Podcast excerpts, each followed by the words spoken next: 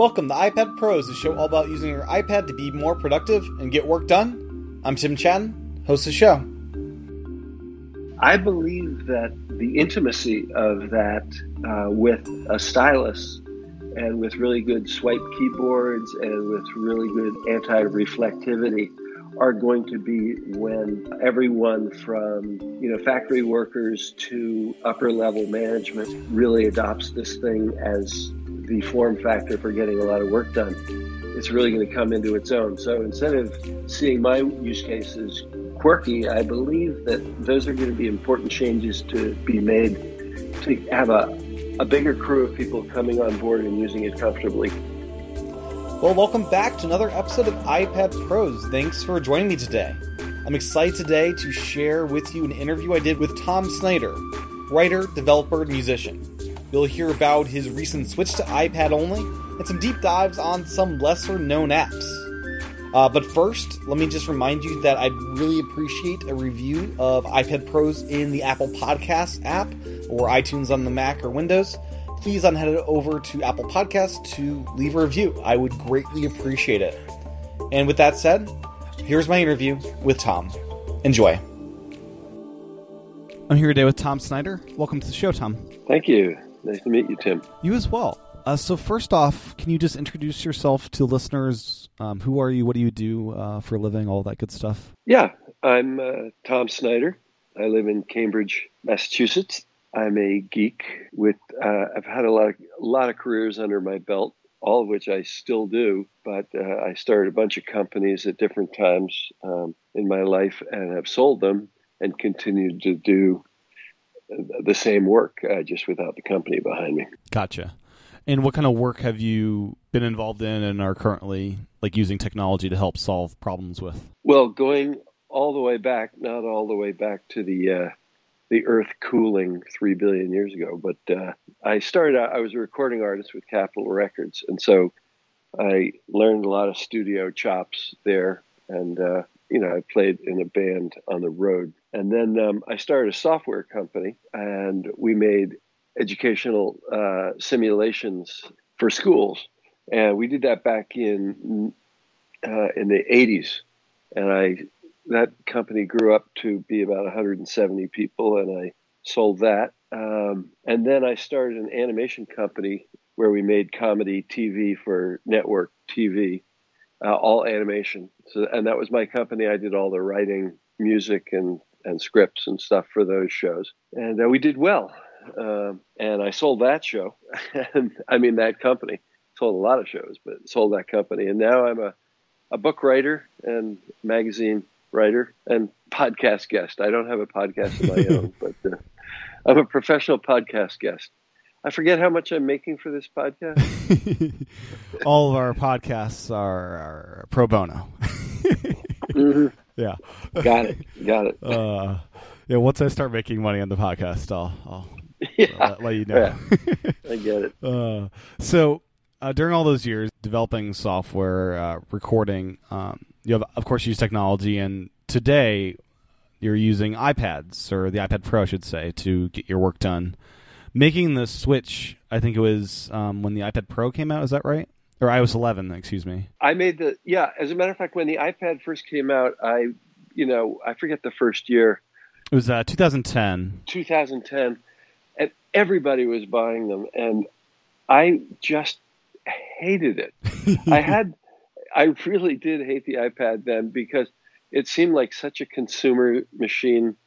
And all the executives I knew, all my friends who were executives, had them and said they lived on them. And I realized that's because they didn't do anything. You know, they they they emailed their secretaries. They created nothing. You got that wonderful uh, keyboard dock back then.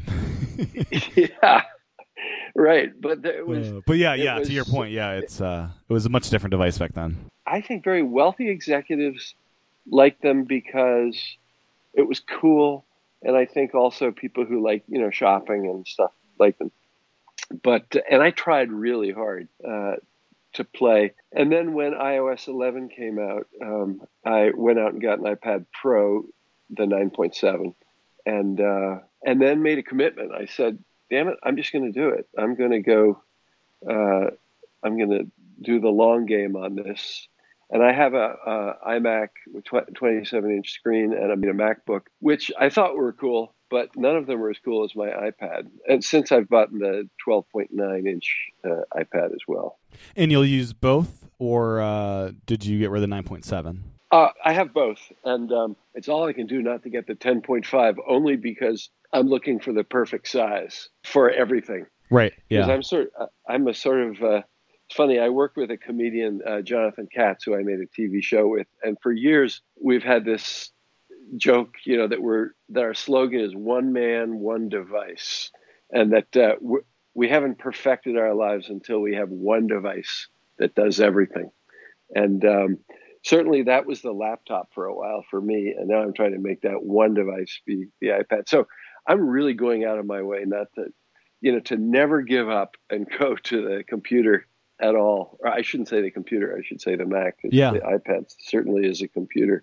So uh, on the Mac, what applications were you relying on there? And what kind of iOS apps have you found to replace those? I guess there are two categories. One one big one is sort of organization, and the other big one is making. yeah. and um, uh, forgive my French. I will clean up for your podcast. Back, you know, when Microsoft was first introducing their tablet computers, I don't know if you were uh, playing with computers back then, in around 2000, uh, and they had some really good tablet computers with stylus. They were heavy. Oh yeah, I've they, seen them. I've not used them. Yeah, and I had made an attempt to have them be my primary device too.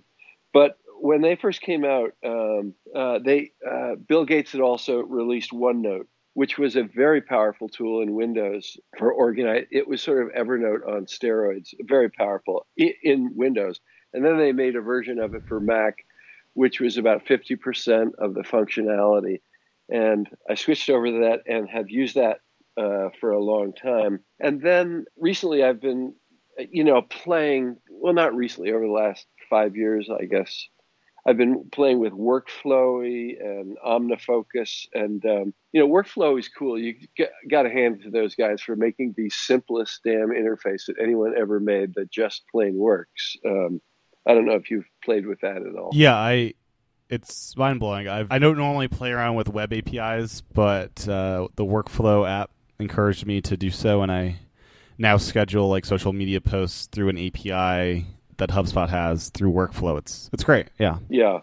And I tried OmniFocus, and I am not a fan of their methodology. I think they're too happy with their very unusual set of uh, systems uh, for controlling the way one lives. I, I, find it just too complex by half. Yeah, if you read the Getting Things Done book, it's it's it is that. So if you're not into that, that's what it is. yeah. Although I I really love the GTD, all that stuff. Uh, you know, I I think it's fascinating to think about being systems oriented in almost everything you do, including your life. Um, yeah, and the review life. process is is really helpful if you do that like once a week and hit that review button and see what what what is in there. Yeah, are you a, a an OmniFocus? I am. Uh, is that? Yep, I, I yep I definitely use it. Uh, I've gone in and out of how in depth I do with the organization that they have in there versus more simple organization. Yeah, well, maybe I should uh, try something else. Sometimes I just go back to, um, you know, I'm like uh, all of the many crazy people who spend more time thinking about organization than actually getting organized. Um, a Wunderlist I've tried, and it's plain vanilla, but it, it does the trick. So there are times when I think, well, enough is enough, and I'll just do that. So that's organization for me. I'm uh, I'm sort of all over the map now because I've been uh, playing with a lot of tools. I will try OmniFocus again because if a bright young guy like you can make it work for him, um, I'll try it again. So I wrote the show. I did a show called Dr. Katz, uh, which was on Comedy Central, and I did a show called Home Movies, which was on um, a Cartoon Network, and then a show called Science Court, which was on ABC. My job was writing the shows and also doing all the audio. Uh, so we would bring in comedians, you know. Uh, it was all done here in my house in Cambridge, but I'd bring in comedians from all around the country and do the audio editing and so the tools I used on the on the Mac were everything from Pro Tools, uh, which is sort of the de facto audio editing uh, software. And by the way, you know, audio editing for uh, for doing comedy or scripted uh, shows is so different than doing uh, using Pro Tools for music, where everything is parallel and stays in sync with itself. But if you have uh, 10 different tracks, each with a different actor who are all of whom are talking to each other. Uh, it requires a lot of really s- sophisticated uh, playing with um, with the editing software.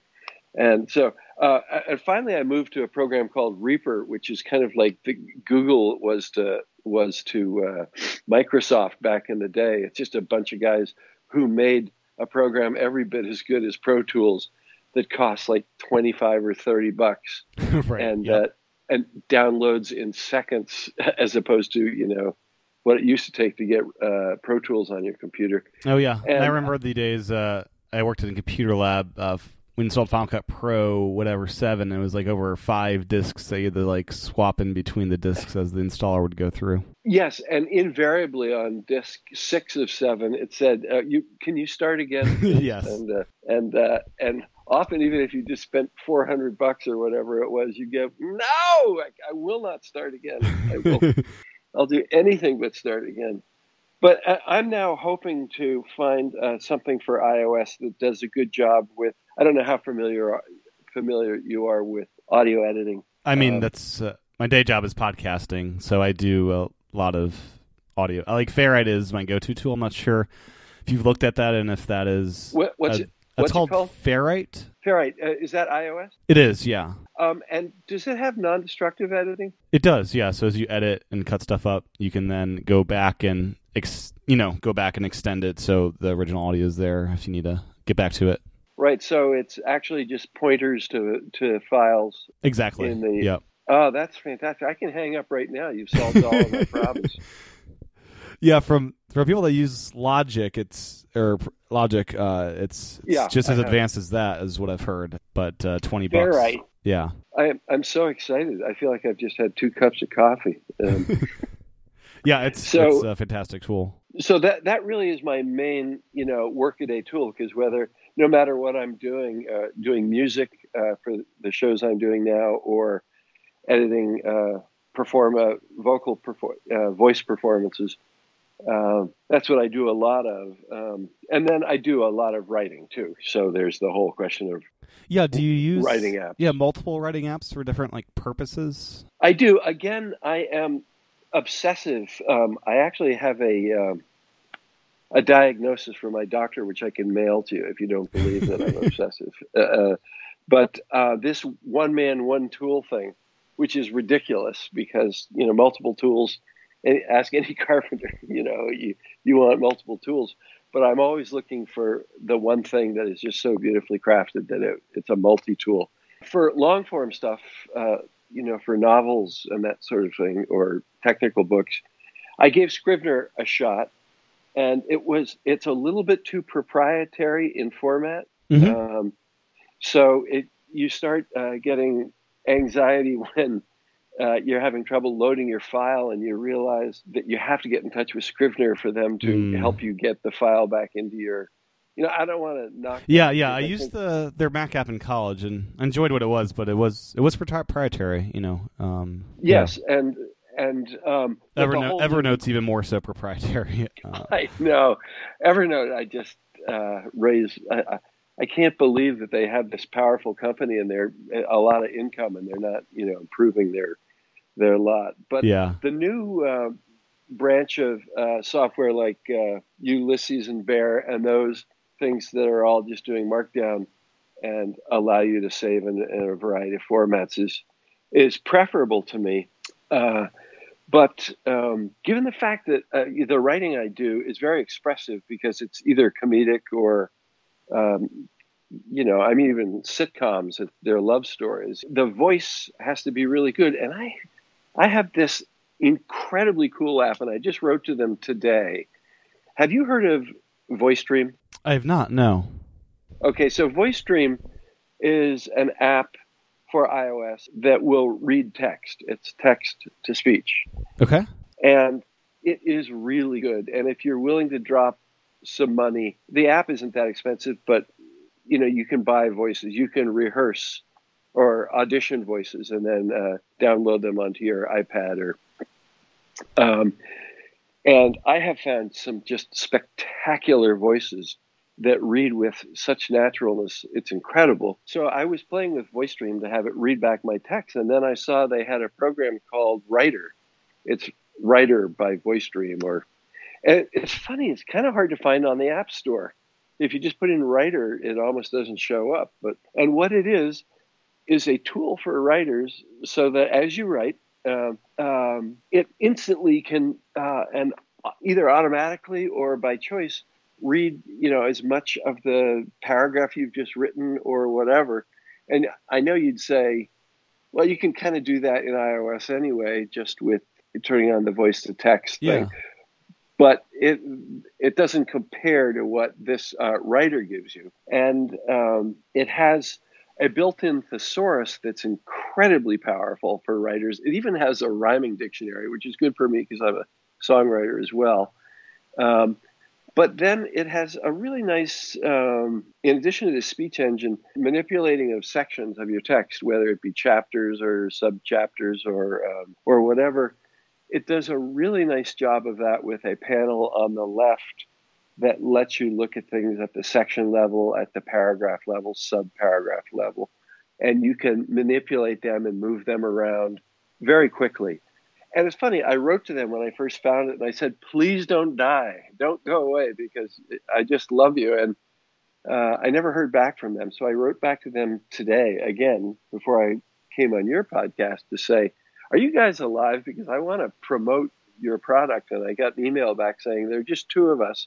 They're right here in my hometown of Cambridge. Oh wow, very cool and I, I want to go find them. But I cannot highly enough recommend it for people who write prose where they need to hear a gorgeous British woman uh, talking to them at two in the morning, you know, when they're writing and reading back your your text to, and it makes you a much much better writer, you know, to be getting that. So that that's one th- one. Yeah, they've got a suite uh, for twenty bucks that comes with the reader, the writer, and a U.S. Uh, voice pack for twenty bucks. Um, also seeing yeah. they have uh, an email application for you know if you need voice with email. Uh, I'm not sure. Oh, if, that's yeah, that's cool. Yeah, and so you know, I I cannot. They did to suddenly just bang out a writing app, you know, because obviously the uh, the speech engine is primarily what they're all about. But just banging out this writing app, they did a really good job of uh, making a, a, useful tool. So, as much as I um, am tempted to use Ulysses and Bear with my longer format stuff, I still am using Writer. Now, can I ask you, uh, Final Draft Mobile? Have you dabbled in that? I know Final Draft is one of the like gold standards, uh, like a Logic for for instance in the screenwriting realm. Is that something you've played around with, or? Uh, well, I used Final Draft for years because you had to submit scripts to networks, you know, in Final Draft. That was it right, was always yeah. Windows. it was always Windows Final Draft too, because that was all they had. Yeah, so I knew that format and and used it. I thought that Final Draft only had a reader. I didn't realize they had a writer. I believe too. it's writer now. Uh, you may have to pay the the upgrade fee, but I believe it, hmm. it also writes now. I'm not positive. Yes, but yeah. Well, Final Draft is very good for scripted dialogue where it will uh, format your you know your speaker and then your stage direction or your slugs uh, all the different lines that go in for standard tv scripting. It's great because it'll give you standard you know you go to pick a uh, template and it will ask you what you're writing right down to i'm writing half hour comedy sitcom animated and for each one it puts up a different format that that on average gives you one page per minute um, which is very useful. Yeah now you mentioned uh, music was a part of what you dabble in as well for work. Yeah. What's your end goal? You're creating you're creating original music to be played with the animation. Is that accurate? Yeah. Well, for all the animated shows, I wrote the music, and um, now I, have got a variety of projects going on now. One of which I'm just finishing up, which is a musical comedy uh, that you might see on stage. Um, And so I write I write the songs. Oh, I sound like Barry Manilow. I write the songs that make the whole world sing. Uh, but I have a recording studio right here at home uh, with the instruments, and um, so I haven't. You know, every once in a while for composing. Um, I think that was your question. Uh, software for composing music. Yeah, or yeah, you mentioned you had real instruments, uh, so you, you don't uh, use like the electronic performance you could do on an iPad with like a MIDI. You could hook up like a MIDI keyboard to up to the iPad, yes. stuff like that. Yes. Well, um, you know, I, I have a Kurzweil keyboard upstairs in my studio that is both MIDI and it's got some great built-in sounds. But every once in a while, especially because of this iPad commitment I've made, and even back with the Macintosh, it's fun to use a program like um, Band in a Box or something that lets you very quickly speculate on a new song with chords and melody that just takes seconds to sort of find the, the style you want to work in and you put in the chords. So you put C minor sharp.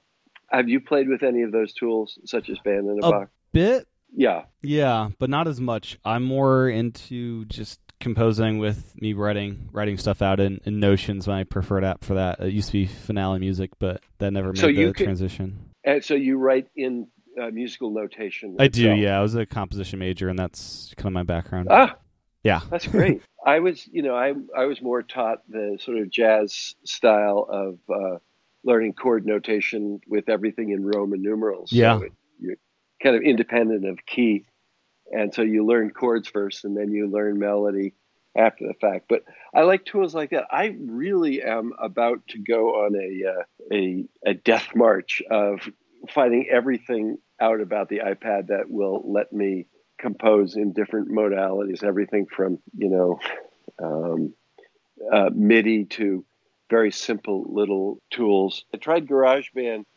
and everything I make in GarageBand sounds like GarageBand somehow. Right, I don't yeah. know. um, and no matter how unique I try to be, and that's probably my fault because I haven't explored enough downloading samples of other instruments, etc. You know, one of the reasons, uh, as an aside, uh, that you know, starting a long time ago, and this was a habit I developed in college. Uh, you know, my fourth week in college, I didn't even know there was a student center, and I went to the student center, and from that point on, I wrote everything I, I, did all my homework and I did all my writing at the student center where there's rock and roll playing in the background and eating hamburgers and mm-hmm. jukebox. And, and since then, uh, everything from software uh, to TV to books, I've written everything in bars and uh, cafes long before there was Starbucks and it was kind of hip to be right. Know, yeah, do, doing all your you know that's that's sort of the new standard.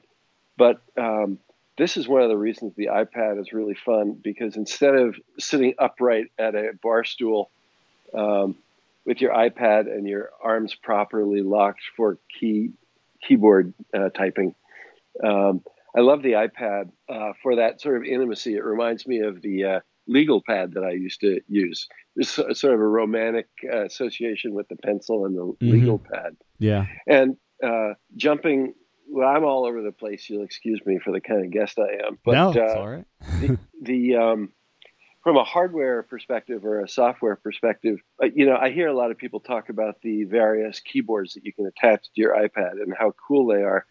But part of me, since I'm using the touch screen so intimately with the iPad, because of that kind of relationship I have to the iPad, one of the things uh, my favorite keyboard is the Gboard, uh, the Google's keyboard that replaces the uh, the built-in keyboard, yeah. Uh, the software keyboard, and um, which has the swipe feature, it, and it's better than swipe because it's using Google's engine to predict uh, misspellings and words much better. But uh, when I went out and got the 12.9 inch iPad, which I think we should call the 13 point, 13 right. inch iPad when it's in landscape mode and you're you've got two apps up at once, which is a great convenience that iOS brought us. When you put the keypad up, it is 13 inches wide, and if you're using the swipe mode because you're up close and touching a lot of stuff on the screen, and and you're writing text, you, suddenly you're swiping the length of a 13 inch keyboard. It's a uh, good good workout, right? Yeah. yeah, it, it's it's more of a workout that you than you want because after a while with that swipe stuff, I'm faster than yeah. I could ever uh, type on a regular keyboard, and uh, it's very good uh, swiping with a stylus too. Oh and, yeah. Mm-hmm. And as far as I can tell, no one has made a software keyboard that you can size uh, and make shorter horizontally as well. No, as that's not a thing. You can split. Vertically. You can split the keyboard. I think is the most that's there. Yeah, but that that's incredibly uh, you know important to me. I have found uh, because I'm sort of hesitating from using the add-on keyboards because that, that, that gets to be the problem that the Windows convertible computers had. You know the uh, the hybrid computers where it was both a tablet and a keyboard and it, it's sort of odd to be reaching across your keyboard across the desk to touch the screen to do certain things. Um, yeah i'm a fan of the smart keyboard. I mean it's right next they don't have a function row to bring your key, hand closer to the screen. Uh, i also yeah. like the fact that you know you have the full screen space because the keyboard's not taking up space there. But yeah uh, I, the, yeah I agree. That that's the other thing. I'd want a smaller key uh, software keyboard, uh, so it, it, took up less of the real estate on the screen. Yeah. Now coding. What kind of software development can you do on iOS? I know there's not Xcode, but um, there are other things you can do, right?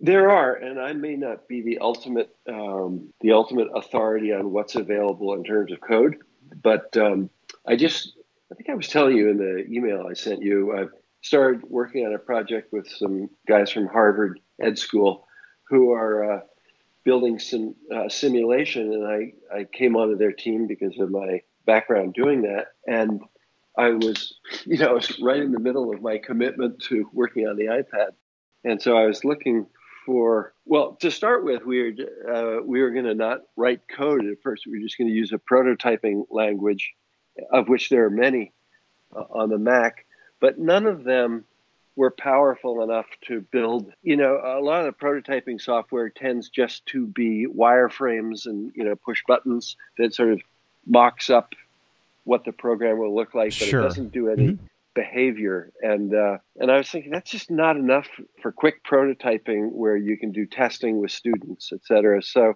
I went on a search and found out that basically it's built into iOS that you can't program on it. Right. Yep. Uh, I hadn't understood that. And I guess because they don't want people getting down into the monitor, or that's an old-fashioned term for. Uh, yeah, but, uh, I think yeah, I think the main thing is they don't want people bypassing the app store, and if you could develop apps, you could then send apps to another person and run it in a different app, kind of thing. I guess yeah, maybe it's as simple as that. Um, yeah, and I think they'll eventually solve that. I think there will be Xcode on iPad one day, and I think they they will figure out a solution for that. Uh, That'll be cool. But um, since I'm, you know, I've spent the last six months doing more coding than I've done since I was in my 20s. So I went on a search for something I could code with the iPad. Um, and also, the iPad was going to be what the games were played on.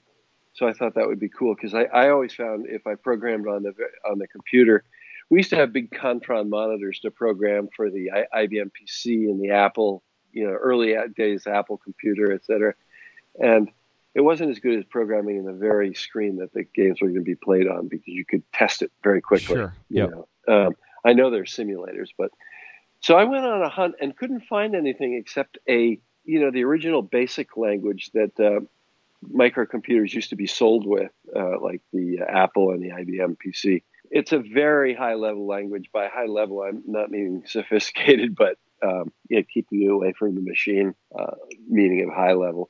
But there's a basic written by some German guys called Smart Basic that uh, I found that works on the iPad. And the way they get around uh, uh, the coding problem is, uh, or the uh, the programming on the iPad, is if you write code for it and you send it and you try to upload it on your iPad, you have to remove the TXT button. Yeah. I mean uh, extension. Yep. And once you do that, uh, you can save uh, offline. You can save your uh, backup uh, the code you're writing for this interpreter they have on the iPad, and get. Uh, it's a very powerful little language. Uh, even though it's basic, you can call functions, do function calls, and there are global and local variables, and I found I was able to do everything, almost everything I needed to do. Certainly not as elegantly as if you could use Xcode and um, and uh, Swift or Yeah. some of the other languages. What's this one had. called again? It's Smart Basic, I believe, one word, Okay. and it's hilarious because it's uh, it's written it's written by a German, and um, I will share with you that I mean it really is fantastic. Uh, but uh, when you go to uh, get support and help online, it looks you know you can choose between German and English, and there's a lot more in German than in English, so you have to kind of wrestle a little bit. But there's a user community that's quite vocal, and they'll help you with you know discovering uh, commands you didn't even know about. Uh, so I don't know. I, I just found it incredibly useful. Uh, and BASIC is a language you can pick up sort of in a day.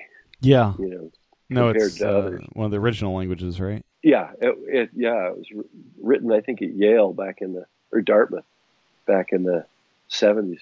Right. Yeah. I know uh, one of the developers I'm following on Twitter is working on like an Xcode for iPad that uses a Mac as like a server it will tie into to do some Ah. of the things limited by it. So that, that, that is a project underway by third parties. If Apple doesn't get around to it, the, there's clever developers that are trying to trying to do it. Yes, that's encouraging.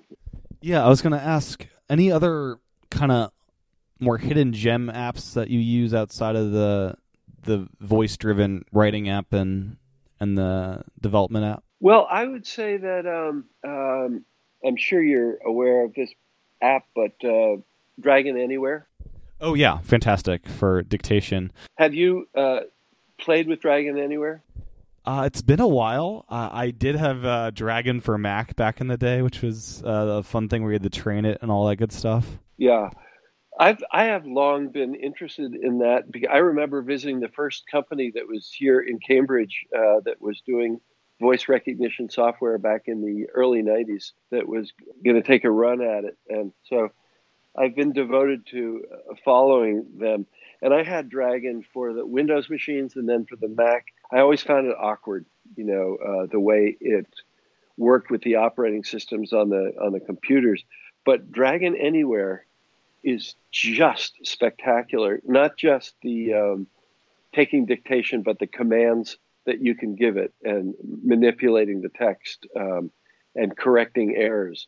Is it a standalone app or is it a, uh, do they have a keyboard extension now? What's the what is the full It's feature set of it? It is a standalone app and it a text box that you're writing into, and then a button where you can quickly copy that text and paste it into whatever document you're going into. But it's it's a pretty nice writing environment, you know, on its own. So in, at first I thought I'd be speaking my text, copying and pasting all the time. But I find, you know, I might do 15 pages of a novel or a script or something right in the uh, Dragon Anywhere text editor and then copying it over. And it's constantly backing it up to Dropbox as you speak. And Oh, that's so nice. You, you feel very confident, but it also has great command. So you can say, go to beginning, you know, correct that word, select from yesterday to the word Tim, and it, you know, selects all that. And it's very good at knowing the difference between your dictate. I don't know how it does it. It's almost tone of voice or something. Yeah. But um, it, uh, I find it to be so incredibly fast and better, in fact, than the iOS uh, versions. And I think that might be because the iOS doesn't get in the way as much when you're trying to use it in concert with another uh, program. Sure. Yeah, I believe it. I mean, that's that's what they do. That's that's that is that is their whole company Yeah. dictation, and it, it should be good. Uh, Yeah. Something I'm wondering is with your kind of work environment, is it kind of like you're on the phone? I mean, uh, is it is it ever weird talking in a, a bar and reading, you know, re, you know, writing your script that way? Well, with the new, um, what are the these very earbuds I'm wearing? I can never remember. The the AirPods. AirPods. For some reason, that's the only name that doesn't pop to mind every time I, because it doesn't have anything to do with ear. No, they have they already Well- have the earpods. You know, this is you know Right. the, the AirPods. Yeah. Yeah, they, the ones know- that ship. I mean, that don't ship, but should ship with the uh, iPhone 10. exactly. right? Yeah. But I put one of those on in a bar, you know, over in the corner, and even if there's music playing, they're always when I come in, they start playing Beatles music automatically. I'm such an old customer. As a matter of fact, it's an ex-employee of mine in Harvard Square who started this bar restaurant that I work in. The whole staff, you know, all the waiters and waitresses are part of my staff uh, there. But uh, I I drop in this earbud, and it's extremely good. So um, probably other patrons of the restaurant think I'm insane and talking to myself, but uh, uh, it just works. Yeah. It works extremely well for me. So between that and using the swipe function, and by the way, of course, in um, in the Dragon Anywhere, anytime you want, you can bring up your keyboard uh, to work in concert with Dragon Anywhere. Uh, if there's a kind of correction you want to do or kind of TextExpander pasting or anything like that. So yeah, it's uh, the combination of that swipe and just talking is the future to me. I think uh, that is going to be the, the, the best future interface. It'll help with arth- arthritis and uh, repeated stress injury for sure. Yeah, have you developed any? Uh, I developed... feel I, I, can definitely feel I, I type too much and um, yeah yeah I mean yeah the thumb is the first thing to go. Yeah, and I, do play some video games as well, so I mean it all contributes. Uh, I'm aware of it. Yeah, yeah, that's true. So the smart keyboard is that something you own, or I'm I'm more curious about. Um, do you have a stand or a case of any kind? How how do you how do you uh, work with the iPad as far as the transport and all that? I've tried uh, so many cases, and I have that. Uh, I don't know what it's called, but the thing that you can buy right at. I think it's it, the uh, it's an Apple product that is just the cover. You know, sure, the, the smart cover. the smart cover. Yeah, the smart yep. cover. Mm-hmm my favorite keyboard is I, I forget who it's. Uh, I don't have it right in front of me, but it's it's just a, a Bluetooth keyboard that's separate and very thin, and I just throw that in my backpack. And if I absolutely need a keyboard for something, especially for coding situations where occasionally you want a keyboard, yeah, um, I will use this Bluetooth keyboard that's actually separate from the. Um, you know, it doesn't attach in any way right. to the iPad which is being supported by its own cover. And uh, I, I, find that's good because I sort of set it off to one side and I'm much closer to being able to touch, mm-hmm. touch the keyboard and manipulate things. Um, but I'm trying to use the keyboard as little as possible uh, simply because I'm a futurist. Yeah. and I'm thinking that this is the, the interface of the future is going to be voice and touch. Yeah, one of my favorite keyboards is by Logitech. It's got yeah, that's it. It's able to hot swap between uh, three devices, so I can I, I work on the 10.5 and 12.9 all day long, so I'm able to use the one keyboard to hit a button. It's on the other one, and it's even paired to my phone. So if I want to type on my phone, I'm able to just hit a button and I'm typing on the phone. Uh, which is that nice. that is the keyboard I was referring to that I have upstairs, the Logitech one. It's yeah. very good and uh, very thin, and uh, it's a very soft touch. I, yeah, I, it is. Yeah, I think it's, it's very good.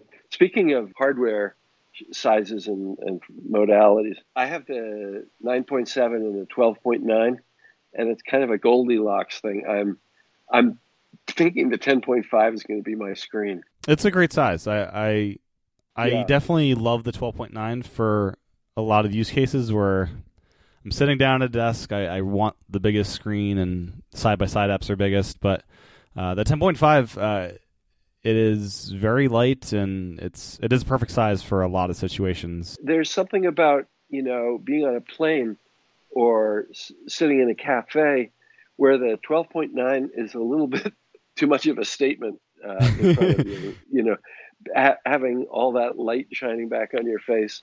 And the 10.5 is is the sweet spot. I think it's going to be. Do you use um, cellular data for your iPads? Yes. Okay. Yeah, yes, I figured in mobile you, you definitely would, right? Yeah. I immediately put in the, the card.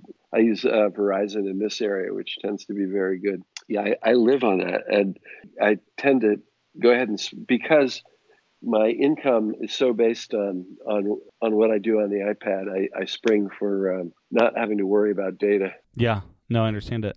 iOS 13, what, what do you want to see in iOS 13 that uh, would help solve some interface issues and I guess multitasking. And if, uh, are there any frustrations with 11 or 12 that you want solved uh, the next time around? listening to your podcast and other iPod. What's the one with Sparky? Oh, Mac Power users. Mac Power users. Yep. Yeah, there seems to be a general consensus out there that the iCloud is now ready for prime time. I'd say so. Yeah. Yeah, I don't quite find it to be that. Yeah, Um, I, I saw that in the email, and um, yeah, I'm curious because uh, it seems pretty instant for me. uh, I, I find it a a little bit harder to move files around. You know, this is of course with the files program on the iOS, but uh, to name files, uh, no, to create folders and swap things around from one folder to another. Uh, it, it just doesn't seem uh, that intuitive. Uh, Yeah, I mean, I just yeah, drag and drop is the interface for moving stuff around for me, and if you um tap and hold on something, you can rename uh, something.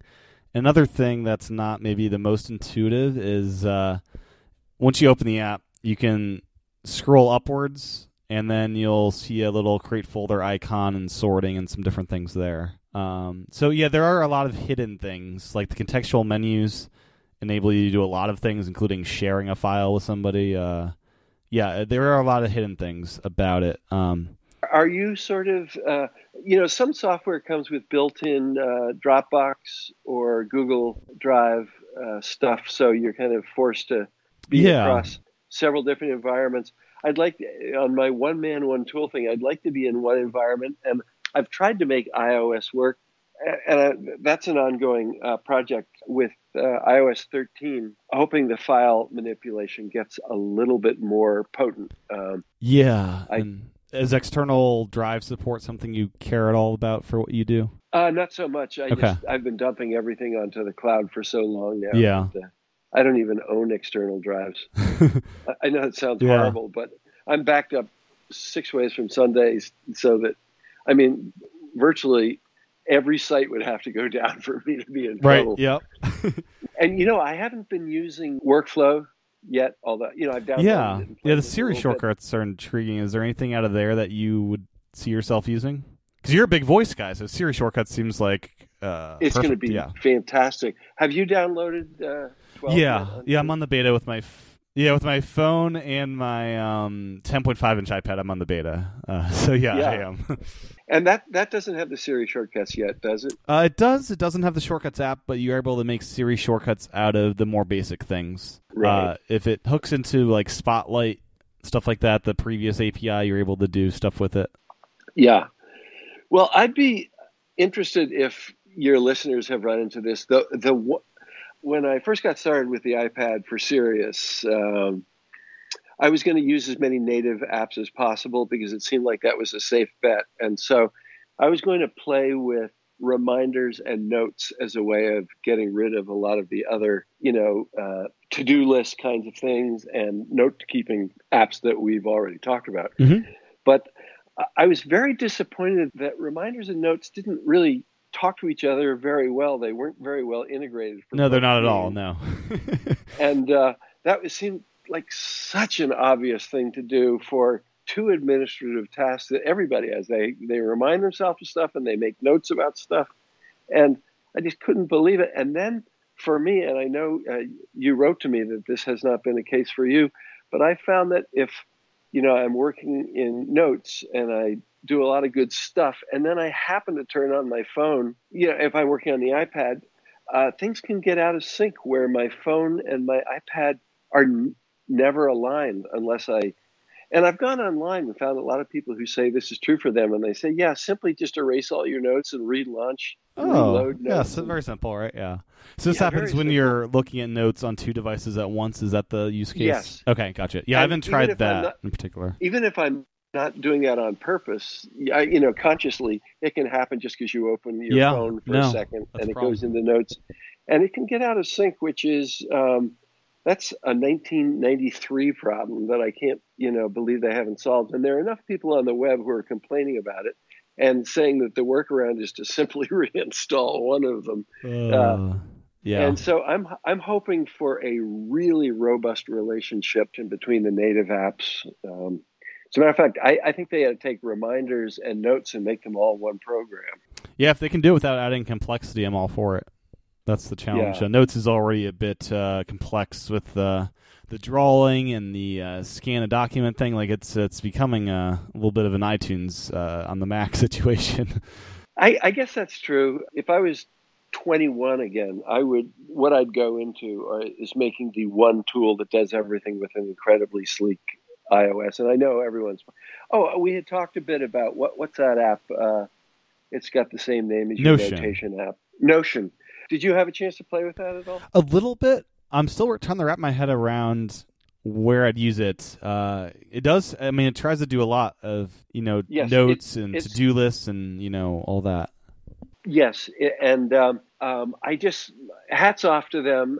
They're so diligently trying to be this one tool, kind of like we're talking about reminders and, and notes on iOS combining.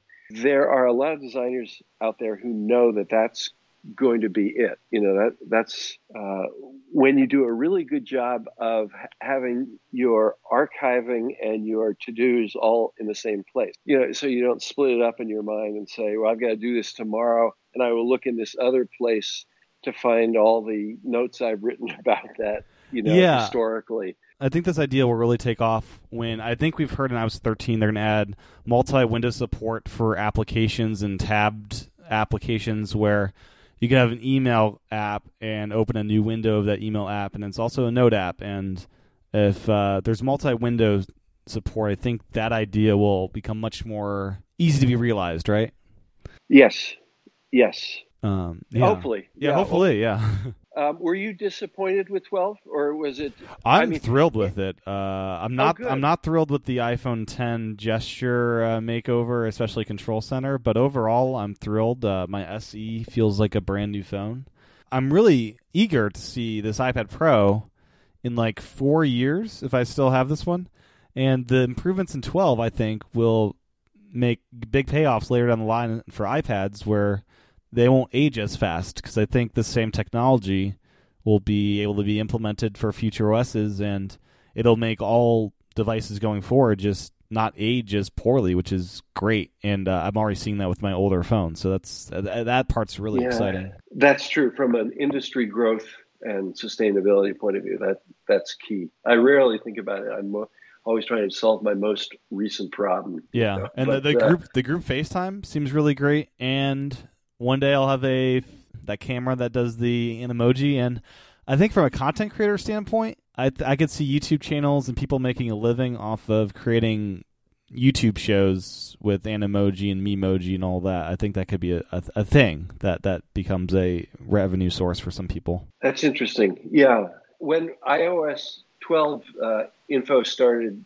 bleeding across the internet, I at first was so disappointed because it seemed like that's all they wanted to talk about with iOS 12 is you know more emojis, and I was thinking, God, is that what we've waited a year for? There's just a lot of nice tweaks um, that that I'm finding really really useful. Oh well, maybe I'll go ahead and do. So, is is iOS 12 available for anybody, or do you have to be Um, in a the, program? the public beta is now out, and uh, Oh. it works great. The only app I found that doesn't really work with it is Skype. So uh, that's uh, Yeah, I have my 12.9 inch iPad for for Skype still, and yeah, I'm going to do that immediately, and and uh, wonderful. Yeah, you'll find the gestures a lot more uh, uniform for sure between your 10 and this. Yeah. yeah.